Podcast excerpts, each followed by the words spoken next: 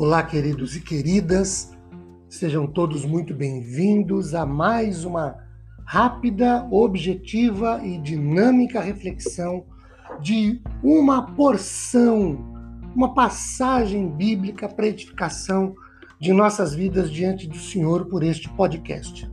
Meu nome é Ricardo Bresciani, eu sou pastor da Igreja Presbiteriana Filadélfia de Araraquara, situada Avenida Doutor Leite de Moraes, 521, na Vila Xavier.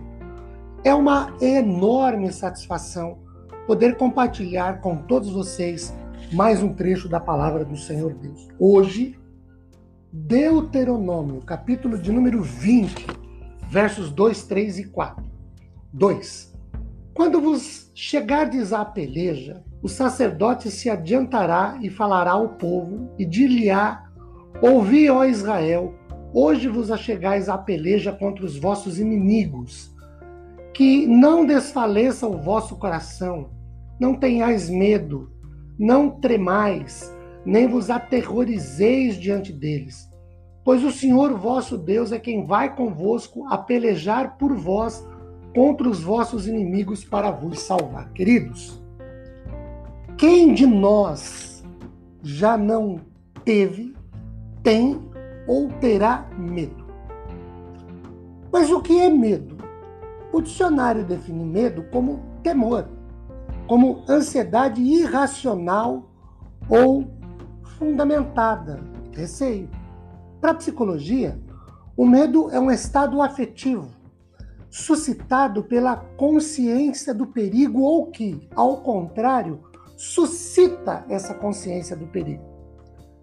Biblicamente, ou à luz da palavra do Senhor, ou dos comentários, de acordo com o comentário bíblico do Velho Testamento Mundo Cristão, neste texto em particular, antes de Israel entrar numa batalha, o sacerdote se dirigia ao exército, exortando os soldados a não, a não temerem.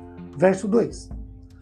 Observamos pelo menos dois tipos de medo no verso 3. Primeiro, um soldado poderia ter um coração desfalecido ou que tenha momentaneamente perdido as forças, que tenha enfraquecido quase a desmaiar. Ou segundo, um soldado poderia estar com medo, ou que era ainda pior, poderia tremer de medo e ficar aterrorizado. Em todos os casos, os soldados de Israel deveriam lembrar-se de que, na Guerra Santa, o Senhor ia junto com seu povo para lhe dar vitória e livramento, de acordo com o verso 4. Ainda, verso 4, o sacerdote, em sua exortação aos exércitos de Israel, deveria mencionar o seguinte fato: o Senhor é quem vai com o exército contra seus inimigos para os, para os livrar. Queridos, esse fato deveria gerar alguns sentimentos no coração de cada soldado do exército de Israel ante seus inimigos. Primeiro, de confiança. Cada soldado deveria saber que não estaria só ante seus inimigos durante a batalha. Deus estaria com cada um deles. Segundo, segurança. Cada soldado seria acompanhado pelo Senhor quando enfrentasse seus oponentes. E terceiro, certeza de vitória. Afinal, Deus estaria com o exército de Israel no enfrentamento do inimigo em batalha e Deus nunca perdeu uma guerra.